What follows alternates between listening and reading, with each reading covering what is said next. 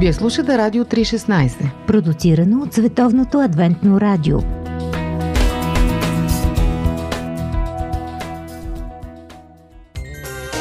Библейски Нюсви.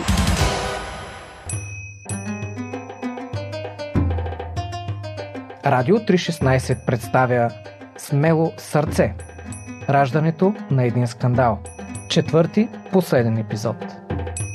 Скъпи приятели, заедно с вас проследяваме две истории наистина достойни за корицата на биограф. Едната се развърза в предишния епизод на Смело сърце ни остави очудени и някак си, може би, удовлетворени.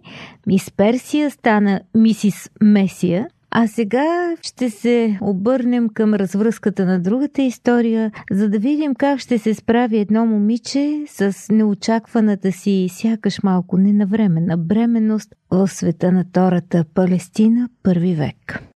Всъщност съм си мислила, че едно време жените са променили света чрез мъжете. Но Бог не винаги се е съобразявал с това клише и дори е избирал да си партнира с жени в ключови моменти от човешката история, даже в най-съдбоносния, без да го е грижа за патриархалните предразсъдъци на тогавашното общество. И наистина това ме кара да, да съм респектирана и да го уважавам и харесвам още повече.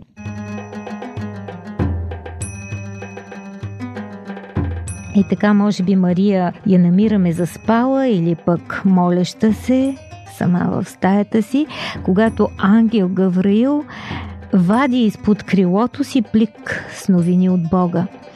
Тя ще роди момче и той ще бъде син на Всевишния. Това е крайно необяснимо събитие за нея. Тя самата се чуди как ще стане това.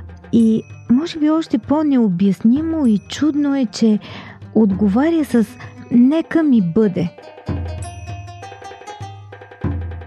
Много често а, тази история ни е позната, разбира се, и в този сериал ми се иска по друго осветление да видим събитията, а защото ние виждаме обикновенно Йосиф и Мария като някакви свети суреоли едва ли не от сцената на Рождество, които са в пълна бойна готовност и само чакат Бог да им даде сигнал, за да извършат това, което той очаква от тях. Но дали е наистина така или просто ние вече от позиция на хора, които знаят цялата история и са много далече от това време, в което се е случило, време с други порядки, с други предразсъдъци, с друг морал дори, дали пък ние просто не захаросваме историята.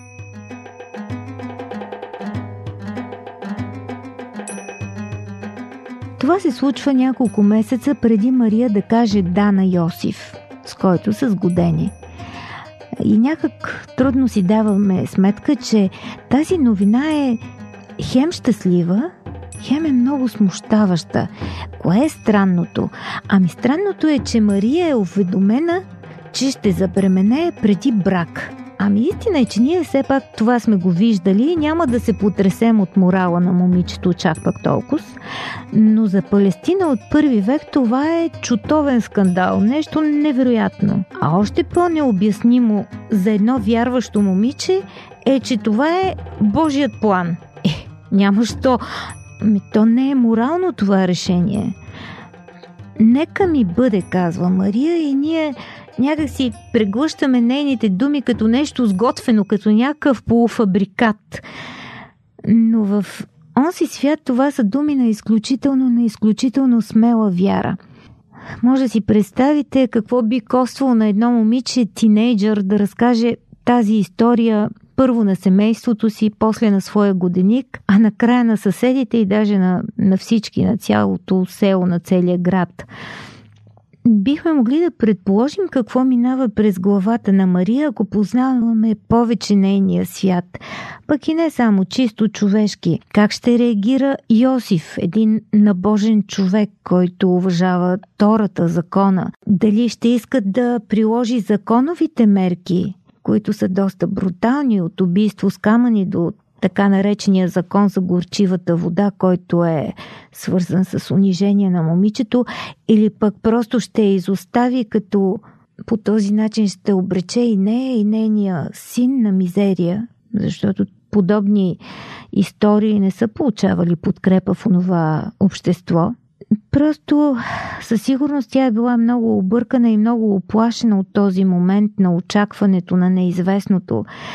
И нали разбирате, че едно здравомислещо, интелигентно, вярващо, благочестиво еврейско момиче би се чудило дали пък няма някакъв по-лесен начин да се реализира Божия план с нея. Ако влезем под кожата на героите и се опитаме така да усъвременим нещата, представете си, тинейджърка подозира, че е бременна, завеждате при джипито и тя дава някакви обяснения, в които намесва Святия Дух. Мислите ли, че дори да няма направление за психиатър, няма да й дадат веднага? Това само показва сложността на момента. Какво да кажем за Дискусии по Радио 316.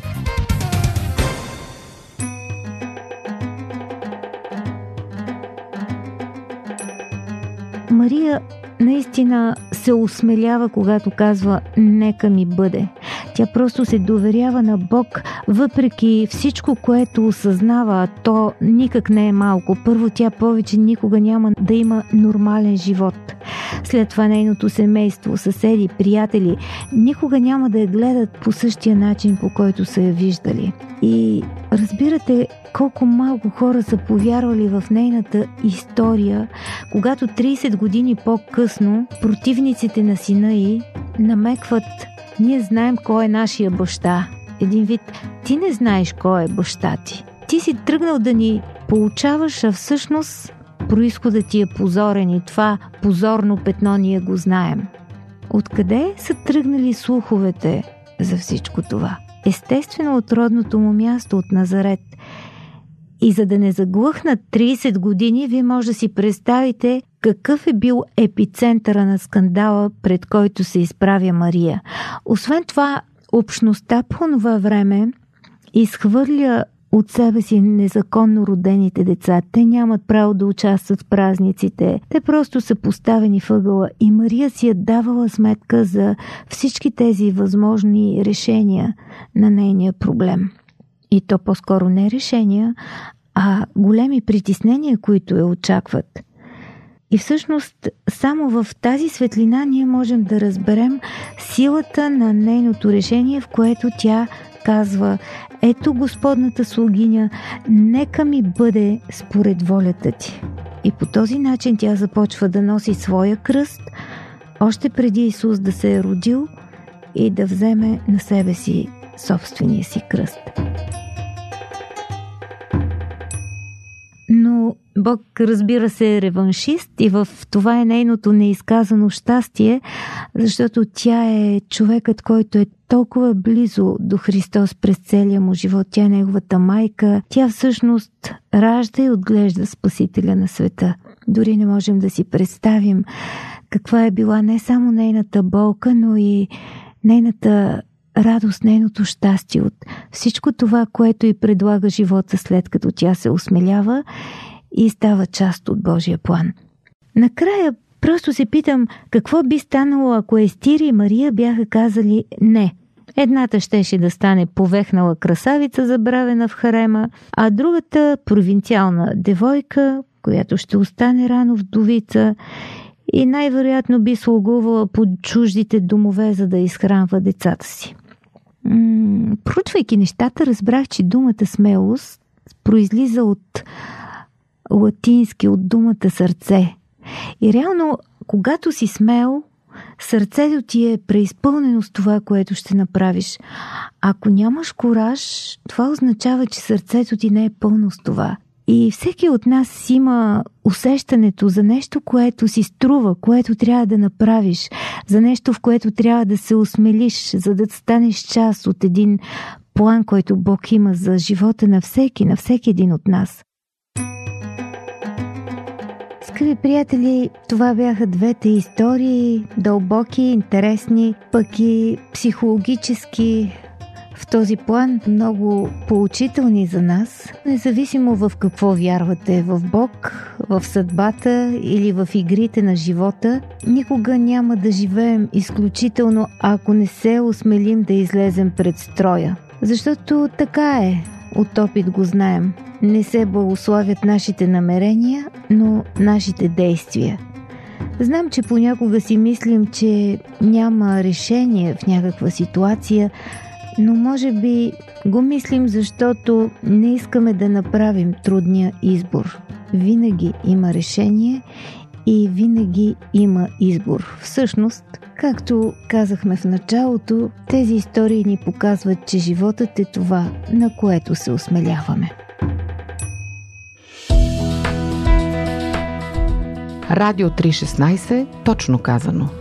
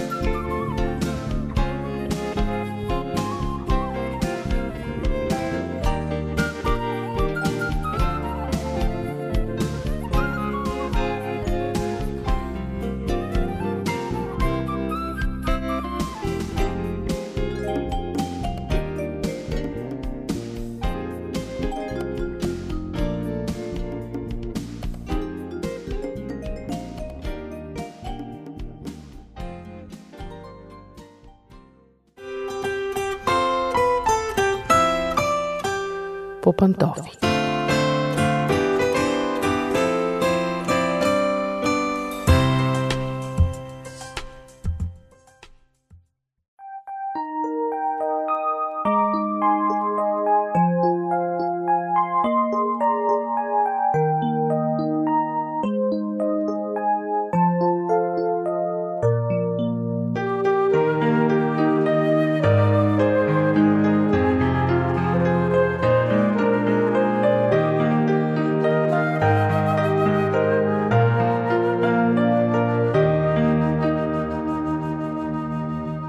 Здравейте, скъпи приятели! Започва по пантофи по Радио 316. Аз съм Мира.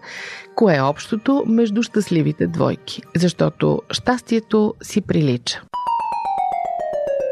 В миналото ни предаване, ако сте ни слушали, говорихме за това, че щастливите двойки се събират поради правилните причини и съответно имат реалистични очаквания от своята връзка и от романтиката. В щастливите двойки най-важното не е комуникацията, а уважението.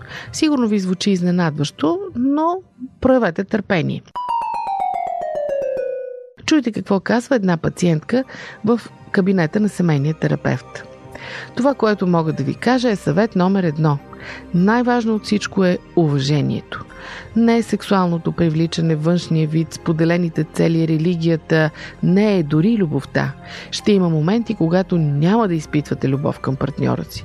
Сериозно ви говоря. Но никога не бихте искали да изгубите уважението си към него. Изгубите ли го веднъж, никога няма да си го върнете. Хората, които са преживели развод или са живели с партньора си десетина години, почти винаги посочват комуникацията като най-важна за сработването на една връзка. Те казват говорете често и открито, говорете за всичко, дори да боли. Разбира се, това е вярно. И разбира се, трябва да му обръщате внимание. Обаче знаете ли кое е по-интересното? Хора, които имат над 20 години брак, 30, 40 и дори повече, твърдят, че най-важното в една връзка е уважението. Благодарение на големия си опит, тези хора са научили, че винаги ще има момент, в който комуникацията, без значение колко е открита, прозрачна, дисциплинирана и така нататък, ще пропадне, ще се срине. Конфликтите и обидите в една дългосрочна връзка, за съжаление, са неизбежни. И единственото, което може да спаси вас и вашия партньор, което може да смекчи удара от твърдото кацане след човешкия грях, е непоколебимото уважение един към друг. Факт е, че всеки поддържа висока оценка за другия, че му вярва – често пъти повече отколкото вярва дори на самия себе си, доверявайки се, че другия до него дава най-доброто от себе си. Ако не сте стъпили върху здравата основа на уважението, взаимно ще се съмнявате в намеренията си. Ще осъждате избора, който другият прави, ще посягате на неговата независимост.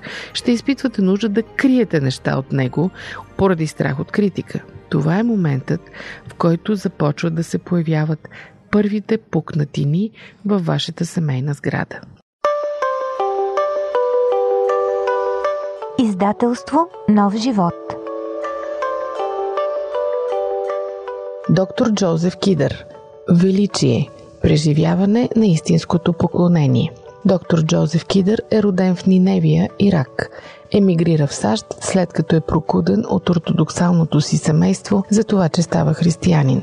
Днес работи като преподавател по духовно развитие и лидерство в университета Ендрюс. Темата, която най-силно го вълнува е поклонението пред Бога. За него това е среща, която променя живота на човек за винаги.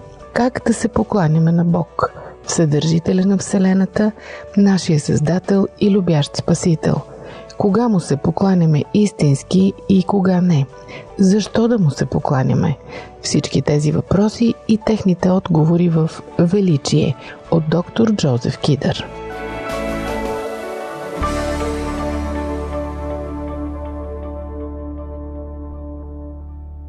Чуйте още един истински разказ. Тази зима, разказва една жена, със съпруга ми направихме 15 години заедно. Браковете около нас се разпадат сериозно навсякъде. Изглежда сме в такава възраст.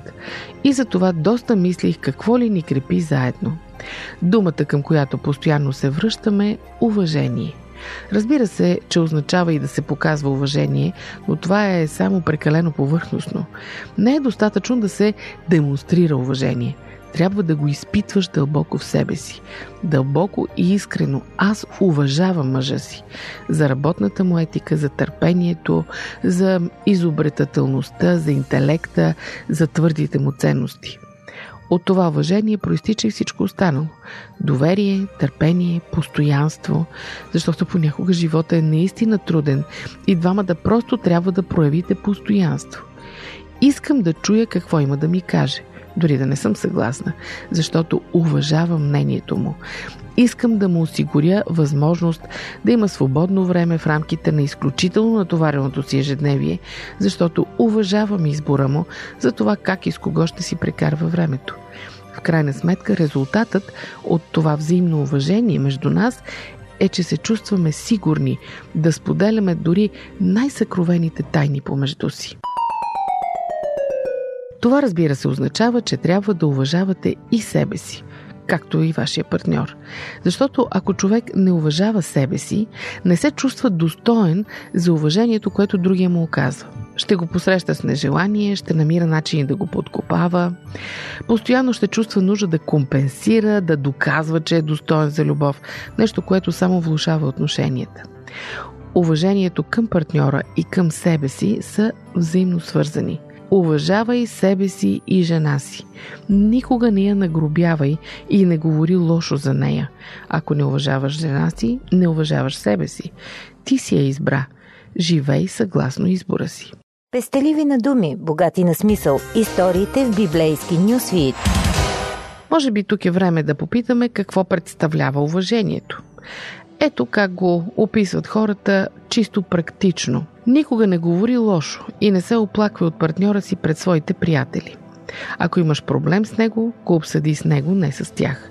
Това, че говориш лошо за него, разяжда уважението ти към него и те кара да се чувстваш по-зле от това, че сте заедно, а не по-добре. Уважавай това, че той има различно хоби, интереси, гледна точка. Само защото вие и той или тя съответно изразходвате времето и усилията си по различен начин, не означава, че вашият или неговият е по-добър или по-лош. Уважавай правото им той, също колкото теб, да има думата във връзката. Това, че сте екип и ако единият от екипа не е щастлив, тогава като цяло вашият екип не е успешен. И друг важен елемент на уважението – без тайни. Ако наистина сте заедно в това начинание и се уважавате един друг, трябва да бъдете честни. Изпитвате някакво увлечение, обсъдете го. Надсмейте се, ако трябва над ситуацията. Имате някаква странна сексуална фантазия, която звучи абсурдно. Бъдете открити един пред друг. Всичко трябва да се обсъжда. Уважението върви ръка за ръка с доверието. А доверието е кръвта на всяка връзка независимо дали говорим за романтична или някаква друга. Без доверие не може да има усещане за интимност или комфорт. Без доверие партньорът ви ще се превърне в тежест за ума ви, в нещо, което трябва да се избягва и анализира, вместо в сигурно пристанище за вашето сърце и вашия ум. Скъпи приятели, днес в Попантофия говорихме за това колко важно е уважението в една връзка. То обединява всички щастливи двойки. А кои са другите тайни на щастливите двойки, ще чуете следващия път, стига да ни слушате. Това беше от мен за днес. Аз съм Мира. До